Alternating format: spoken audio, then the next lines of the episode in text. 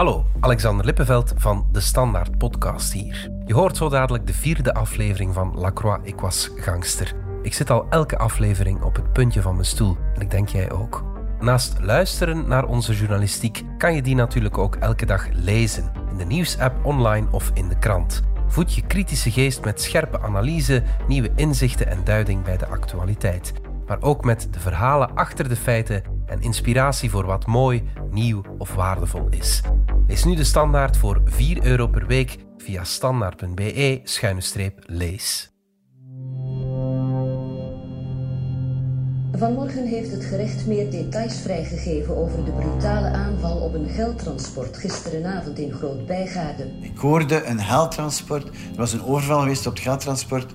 En ik zat toen bij een vriendin en ik hoorde dat op haar transistorradio. De chauffeur van de geldauto is omgekomen en zijn begeleider raakte zwaar gewond. En ik zei tegen Hilde, eh, die vriendin in zo'n geldtransport, dat doet mijn broer. Dat is het werk van mijn broer. Maar dat zal hem niet zijn, want zijn shift zit er al op. Hè. Ik wist niet dat hij nog een tweede shift moest doen. Zie. En dan klopte er zo iemand op de deur. Ik weet niet meer hoe laat het dat was, tien uur of zo. Of tien uur dertig. Dat was zo'n een paars manneke van de GMIC. Van die firma. Dat was een geld, geldtransportfirma. GMIC of... Wij zijn altijd chemiek. Maar niks met chemie te maken. Maar we zijn altijd chemiek. Uh, en er kwam zo'n paars Bordeaux manneke voor mijn deur staan en toen wist ik het.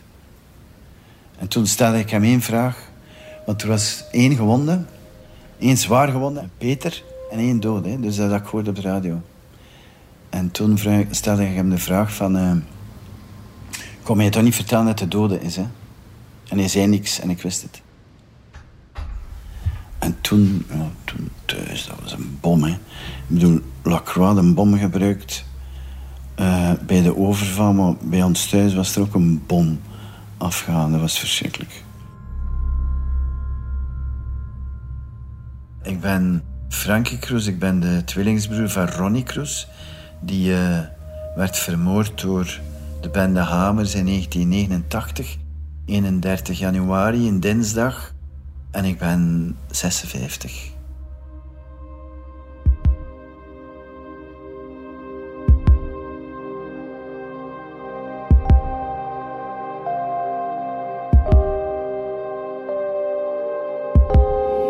Lacroix, ik was gangster. Een podcast van de Standaard, gemaakt door Mark Eekhout, Marian Justaert, Joris van Damme en mezelf, Lise Bondubel. Lacroix, ik was gangster. Aflevering 4. Als een broer sterft.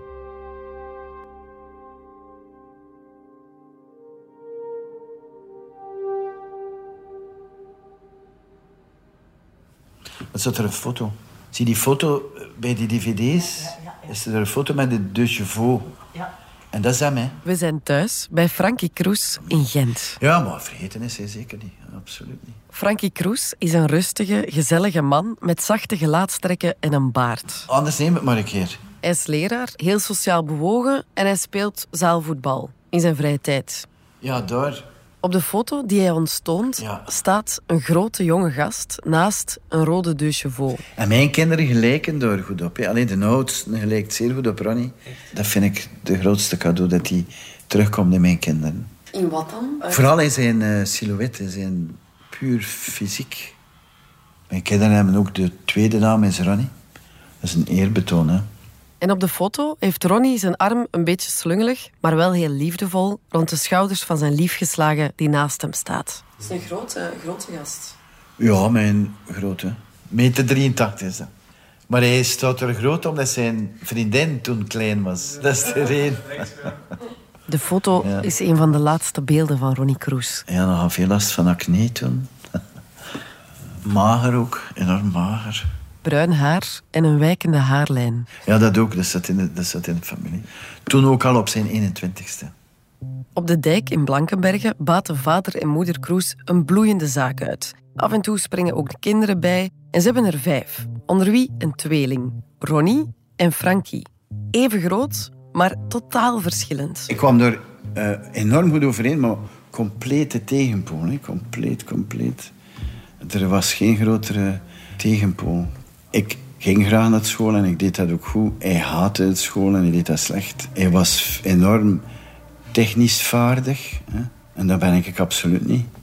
Op die manier vulden we elkaar aan. Hè. Frankie Kroes zit constant met zijn neus in de boeken, is gebeten door geschiedenis. En zijn broer Ronnie omschrijft hij als volgt. Een uh, Don Quixote-achtige figuur.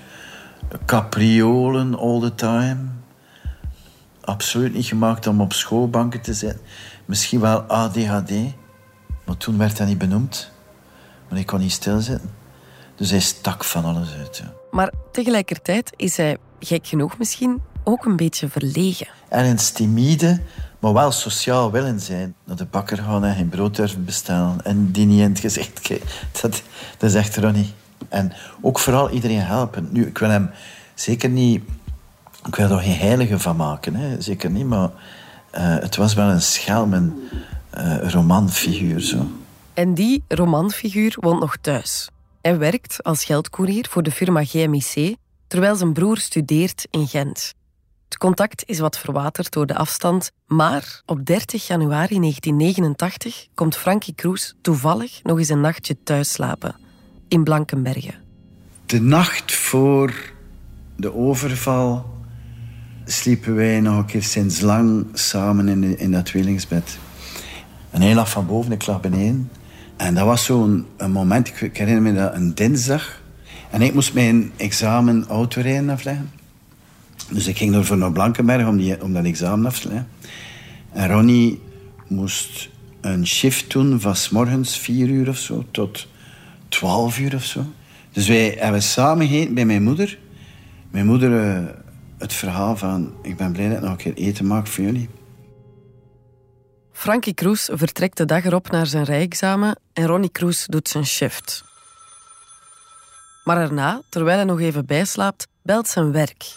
Met de boodschap dat zijn collega ziek is uitgevallen en of hij niet kan vervangen. Ronnie moest die tweede shift in principe niet meer doen. Maar mijn moeder, die uh, de telefoon afnam, uh, zei: Oké, hij zal dat wel doen. En hij lag te slapen ergens boven.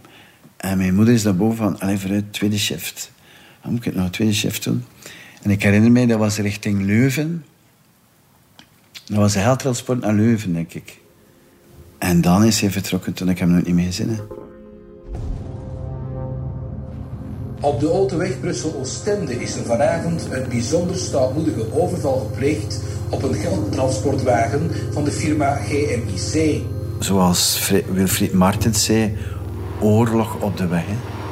Vier gemaskerde en gewapende gangsters reden de geldauto schietend klem tegen de vangrails. Ze bliezen daarna de achterdeur op met een springlading... die via een draad van op 100 meter tot ontploffing is gebracht. Die auto stond compleet gebombeerd zo. Door die ontploffing, dus die, die blaast binnenin. En die buitenwanden die naar, naar buiten buigen. En, en daar lag hij. Hè.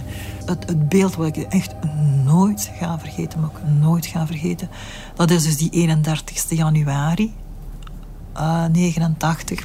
Ook Els Kleemput, in die jaren misdaadreporter, is toevallig in de buurt. We hadden toen scanners, we luisterden de Rijkswacht en de politie af. Ik, was, ik reed naar huis en ik was ter hoogte van Anderlecht, bijna op de ring. En ik hoorde dus dat er uh, iets gebeurd is aan groot bijgaard. Dus ik zat daar vlakbij. Ik ben daar naartoe gereden en ik ben... Ja, ik reed tien meter achter de eerste ambulance die is toegekomen.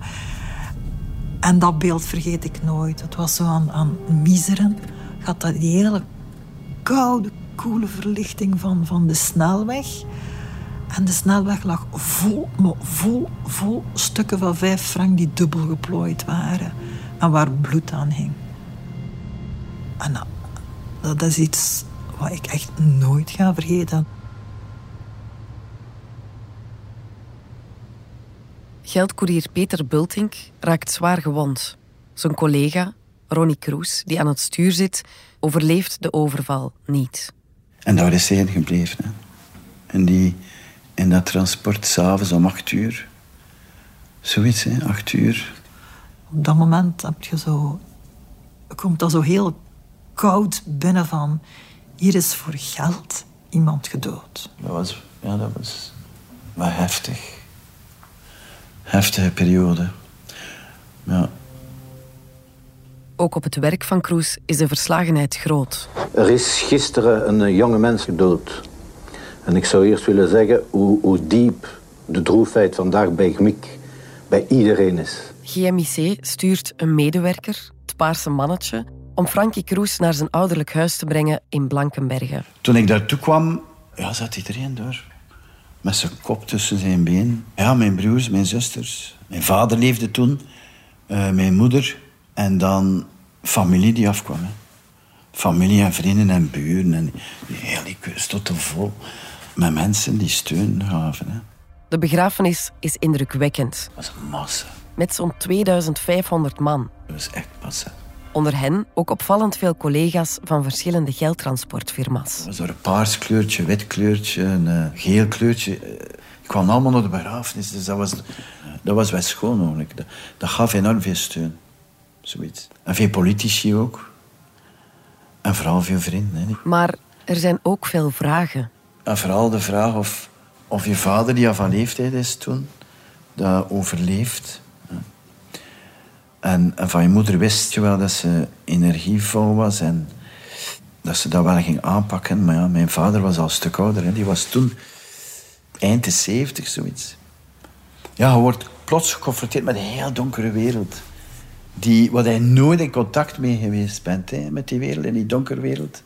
En plots stond hij voor uw neus. Zo, ah, er bestaan boeven die overvallen plegen. Hè. U, ja, uw bubbel wordt doorprikt. Je, je verliest je jeugd. Hè.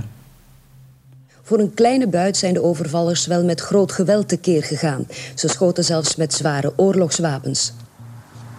Er is ongeveer 10% wat er in de wagen zat verdwenen. Dat zegt de baas van GMIC. Maar hinder die 10% is er nog een gedeelte door de ontploffing vernietigd. Hun buit bedraagt maar 3,3 miljoen frank, zo'n 81.800 euro. Maar toch graaiden de daders zonder scrupules de geldzakken mee die naast het lijk van Ronnie Kroes lagen. De explosie veroorzaakte paniek op de drukke autoweg. Auto's reden op elkaar in en ook een toegesnelde rijkswachtwagen deelde in de brokken. De gangsters zijn spoorloos. Op dat moment weet nog niemand wie er achter de overval zit. De politie tast in het duister. We hebben in de tijd in die, in die ruimte geleefd. In die tijd dat men niet wist wie dat de misdadigers waren. Het is dan ook een woelige periode. We zeiden het al. Het zijn de lode jaren tachtig waarin overvallen, aanslagen en schietpartijen elkaar opvolgen. Wie met een geldcourier samenleeft, kust ochtends zijn partner met de schrik dat het die dag wel eens aan hem of haar zou kunnen zijn. Geld vervoeren is een cynische loterij geworden. Maar dus kunt je gaan inbeelden hoe dat mensen die iemand in hun familie hadden, die geldcourier was, die met de geldwagen hoe die zich voelden op dat moment. Dat moet vreselijk geweest zijn. Dat was toen wel een moeilijke tijd. hè. Het was moeilijk om werk te vinden en zo. En, en ik kreeg door die kans. Maar ja, dat was wel ergens met een risico. En Ronnie Kroes is zich altijd heel bewust geweest van dat risico. We hebben de nacht voordien eh, daarover gepraat in bed. hè. We sliepen samen. Eh, ik stelde hem de vraag, en dat is echt waar. Hè? Ik stelde hem de vraag, wat gebeurt er bij een overval? En hij legde Hans die procedure uit. Dus hij wist perfect wat hij moest doen. Alleen heeft die procedure ervoor gezorgd dat hij de dood vond. Want in die procedure moest hij als chauffeur op zijn buik gaan liggen. En als ze de deuren open deden achteraan, had hij het wapen om zich te verdedigen. Dus ze hebben een kneedbom erop geplakt. En dat heeft ervoor gezorgd dat, hij eh, ja, eh, ontplofte, bij manier van spreken. En, en dus al die details vertelde hij die nacht. Om toen ja, achteraf te beseffen dat, hij, dat dat eigenlijk zijn dood betekende. Ja.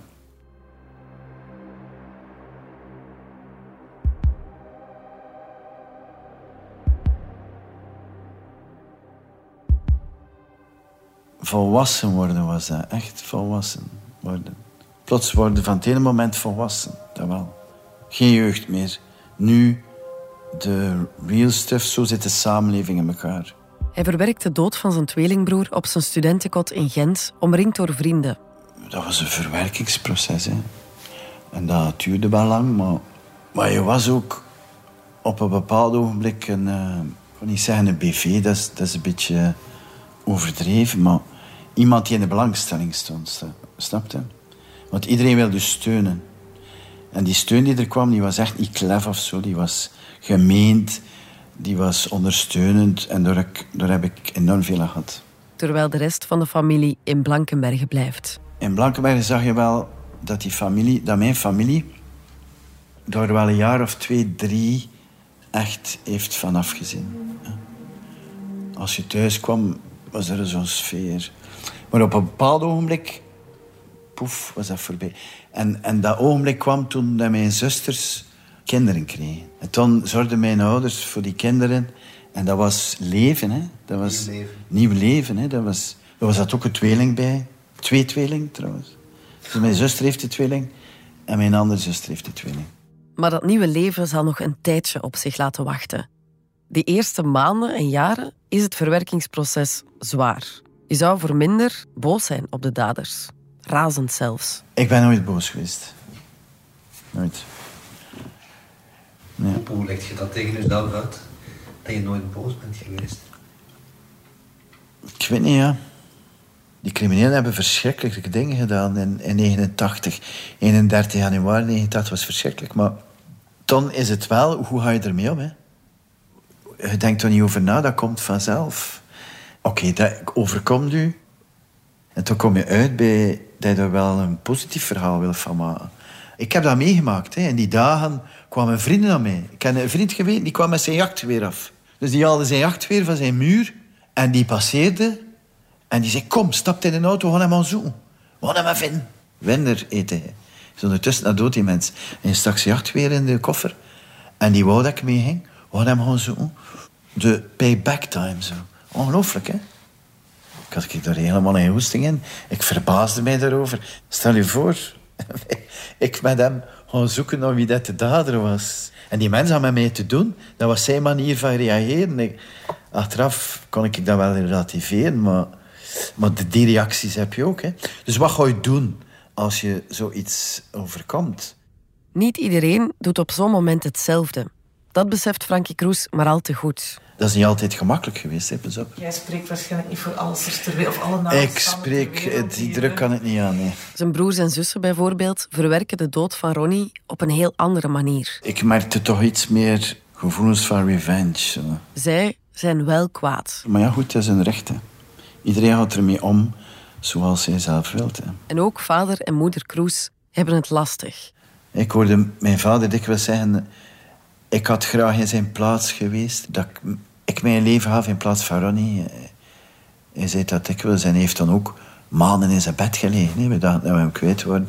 Maar op een of andere manier kwam hij er bovenop. Nou, hij heeft toch wel echt door een hel.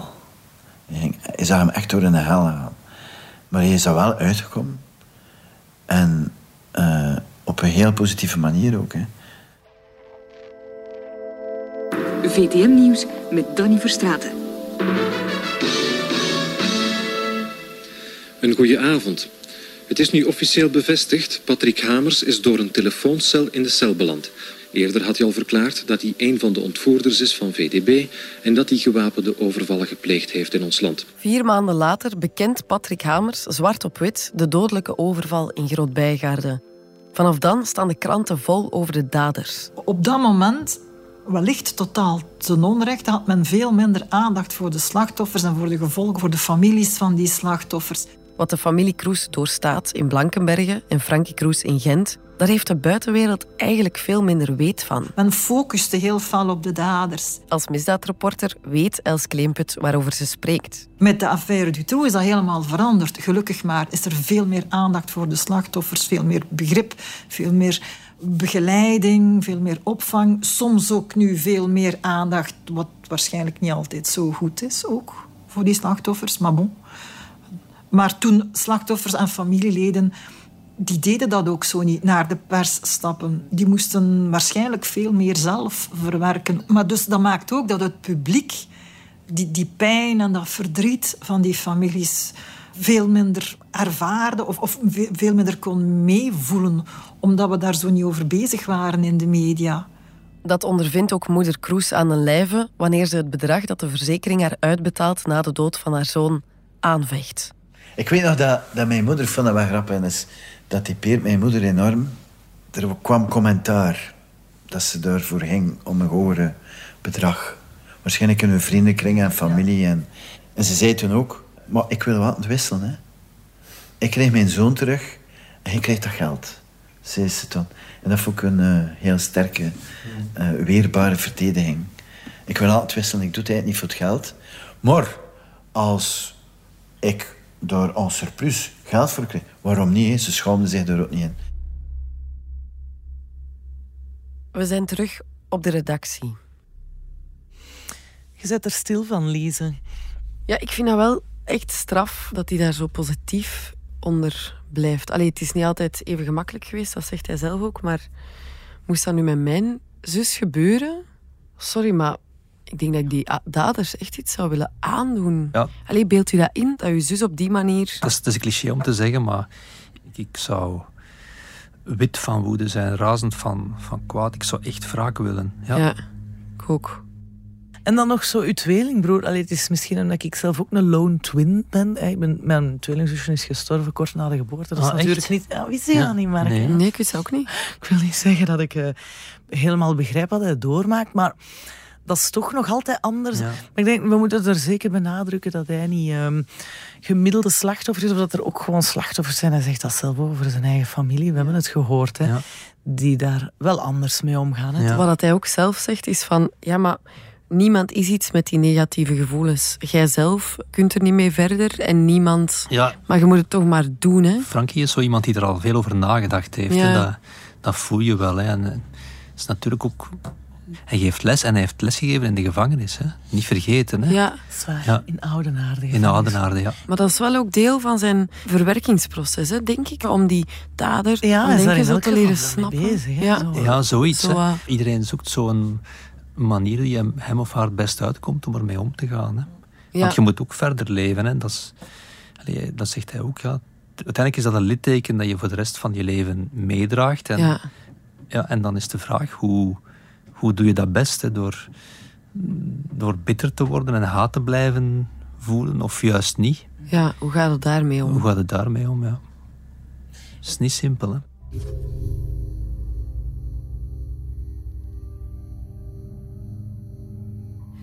Officieel hebben de overvallen van de bende Hamers drie mensen het leven gekost. Ronnie Kroes, die omkwam in Groot-Bijgaarde, en Yves Lambier en Henriette Genet, die overleden bij de overval in Verviers, 3,5 jaar eerder. Ariette Genet was 30 jaar oud, die had twee kleine kindjes. Yves Lambier was ook een, een twintiger.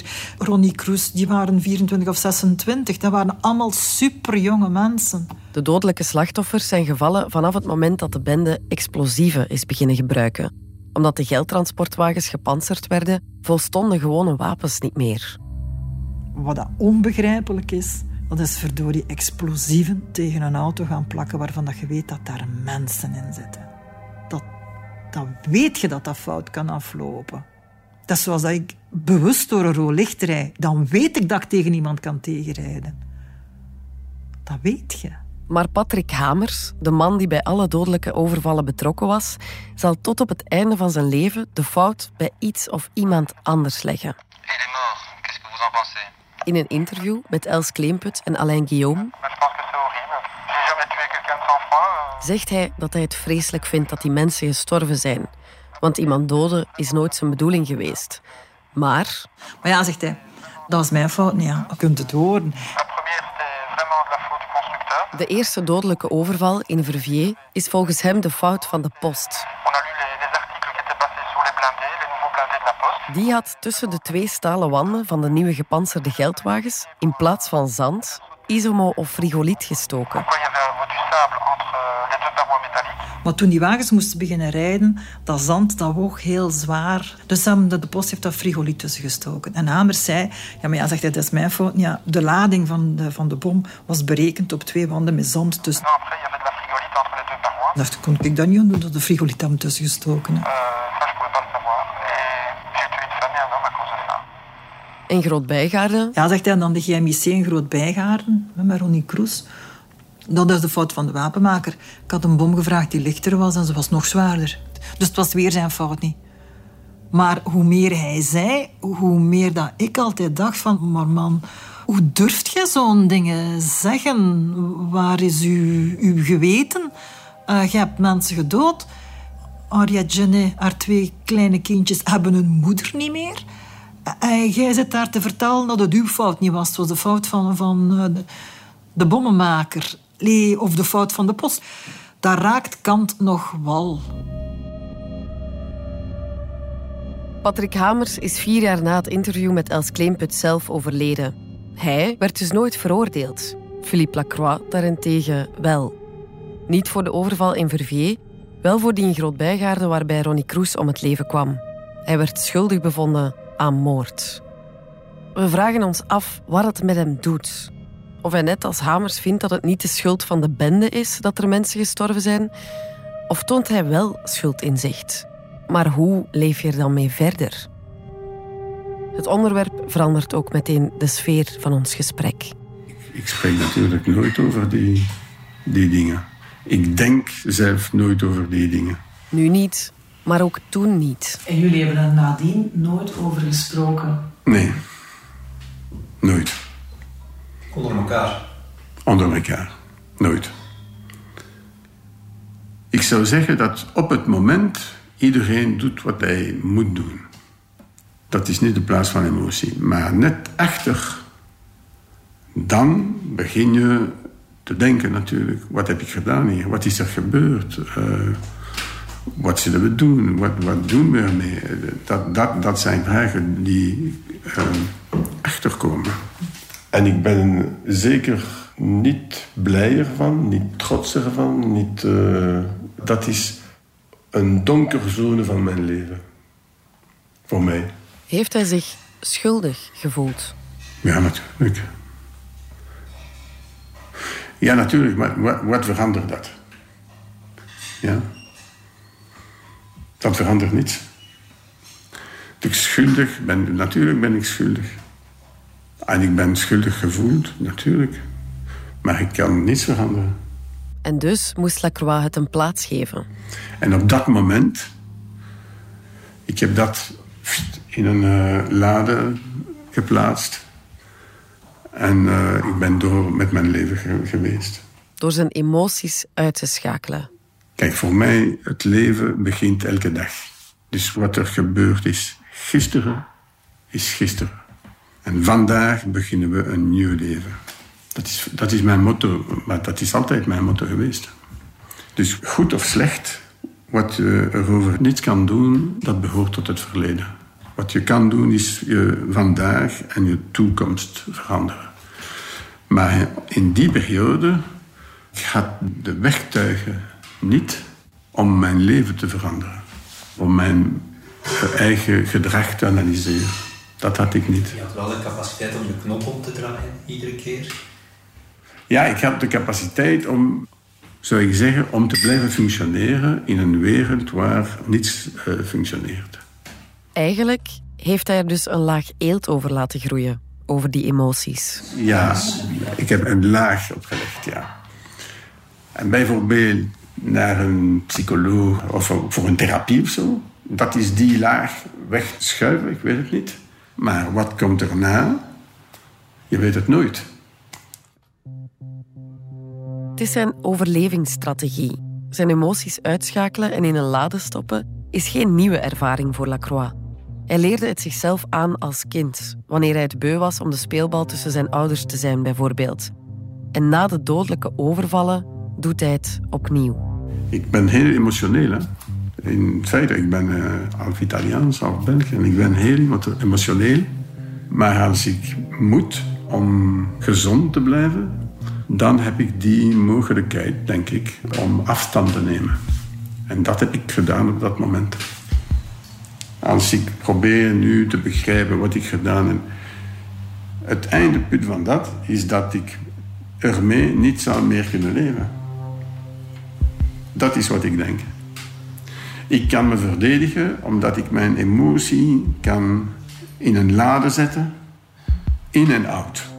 In en out. Dus dat moet je nu ook nog blijven doen. Ja, ja dat moet ik doen. Ja, ja, dat snap ik dat hij af en toe een lade vol stopt en dat hij... Anders kun je niet verder, hè. Zit hij constant eh, met, uw schuld of uw schuldbesef of uw verleden. Oh, man.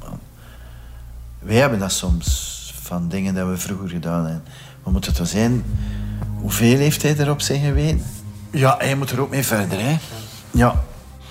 Soms, soms, ja. Ik heb natuurlijk al die geweld in mijn nachtmerrie. eh, ja, ja, natuurlijk. Ik heb veel geweld in mijn eh, dromen, zou ik zeggen. Eh, niet altijd, hè, maar dat, dat is eh, gewoon. Ook Frankie Kroes droomt over vroeger. Dat is iets wat hij u nooit meer laat laten. Dit is zoveel jaren terug. En af en toe droom je. En wat droomde dan? Die dromen gaan meestal over het feit dat Ronnie niet weg is. Dat hij nog rondloopt. En dat heeft te maken met het feit dat, hij, dat wij hem nooit hebben gezien. Hè. Dus die kist was verzegeld.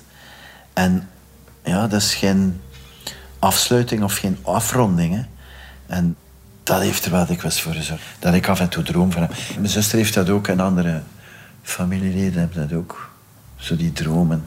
Dat hij er nog is. Dat hij om mijn hoek komt en zegt hij, piep, ik ben er nog. En hij kon wel zo'n fratsen uithalen ook. Hè. Dus zo was hij ook als mens, dus dat past wel. Zo van, hè, ik ben hier en ik leef nog. Dat heb ik wel nog soms. Maar niet veel, hè. Heel, heel zelden. En ziet hij er dan uit, zoals hij er nu Ja, zoals hij 21 was. Hè. En een beetje zoals die foto met zijn handen in, de- in zijn zakken. En, en zo zijn houding, ja, dat, dat moet je gezien hebben.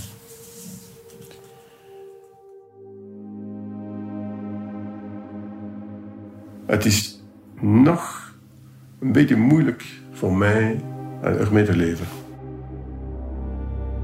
Ronnie Kroes zal nooit meer om de hoek komen en piep zeggen. Er zijn e- geen excuses. In feite, geen excuses. Enfin, dat is onvergeeflijk. Ja. Intolerabel. Irreparabel. Alors, je kan begrijpen wat er gebeurd is. Je kan begrijpen de context. Je kan... En de context is onze context in die tijd, zou ik zeggen. We vragen hem of hij er ooit aan heeft gedacht om een gesprek aan te gaan met de slachtoffers. Hoe kan je het Wat kan je zeggen? Hoe zou ik een slachtoffer of de broer van een slachtoffer kunnen helpen als ik dat zeg? Er is niets persoonlijk. Hoe kan je het Wat kan je zeggen? Je zou kunnen zeggen, eh, excuseer, en ik ben vandaag een ander mens. Ja, maar dat is. eh allee, it's, this is obvious. Dat is duidelijk natuurlijk. Eh, en in het Frans, je zegt niet excuseer, maar je zegt je vous prie m'excuser. Dus je vraagt voor excuses natuurlijk. Je veronderstelt niet jezelf, maar dat is de andere die moet je excuseren. Maar ik zal je ook zeggen, er is geen excuus. Voor die feiten kan er geen excuus zijn. Geen begrip zijn. Vergeving? Ja, ik denk dat vergeven is belangrijk voor degene die vergeeft. Niet voor de andere. Ik zou zeggen, je kan vergeven natuurlijk. En het is mi- misschien belangrijk te vergeven om je eigen le- leven te kunnen volgen. Kan je jezelf vergeven? Ja. Ja, ik vergeef mezelf. En, en waarom doe ik dat? Door het feit dat ik reageerde op een bepaalde omstandigheid, op een bepaald moment en volgens mijn, mijn wereld op dat moment. Dat is eh, de reden waarom ik kan me vergeven. Ja. En ik vraag niet de vergevenis van iemand anders. Voor mij is dat Dat heeft dan geen zin. Als iemand, toen ik jong was, iemand van mijn familie vermoordde. Ik had waarschijnlijk gereageerd met dezelfde reactie. Ik zou de dader hebben willen vermoorden. Nu, nee. Mijn eigen leven is belangrijker dan dat. En ik zal niet alle vernietigen voor uh, iets. Zelfs als het heel, heel moeilijk is. Ik heb kinderen, ik zou niet mijn kinderen... Maar je zou het niet vergeven?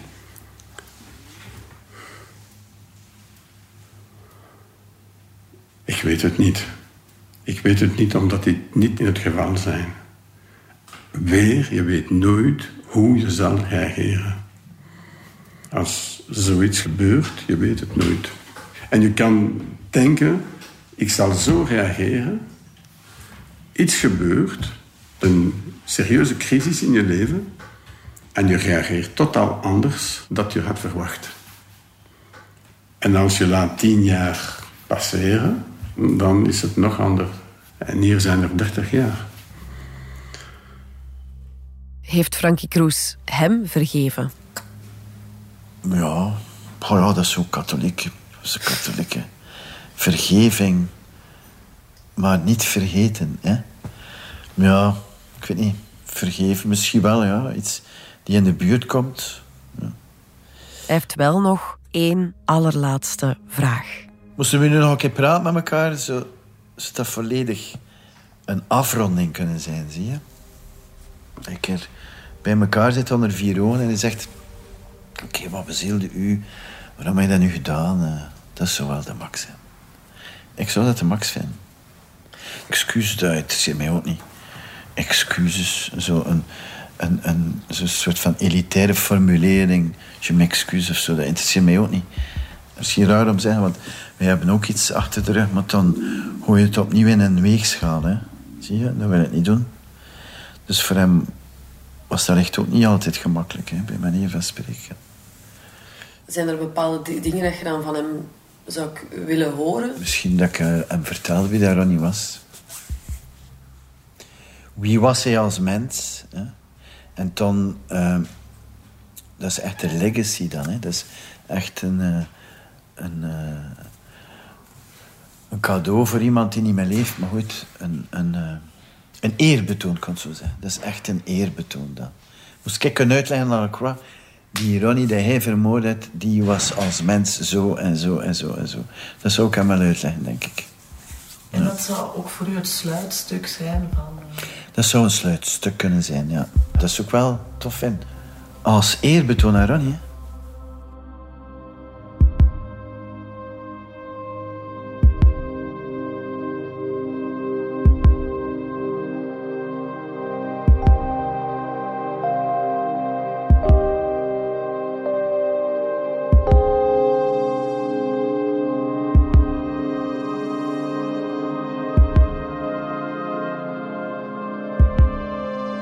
Volgende aflevering van La Croix, Ik was gangster.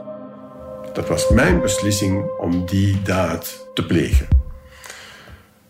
Ik had natuurlijk de gevolgen niet kunnen voorzien. Willen voorzien. Het is tegen mijn eigen dat ik heb gevochten.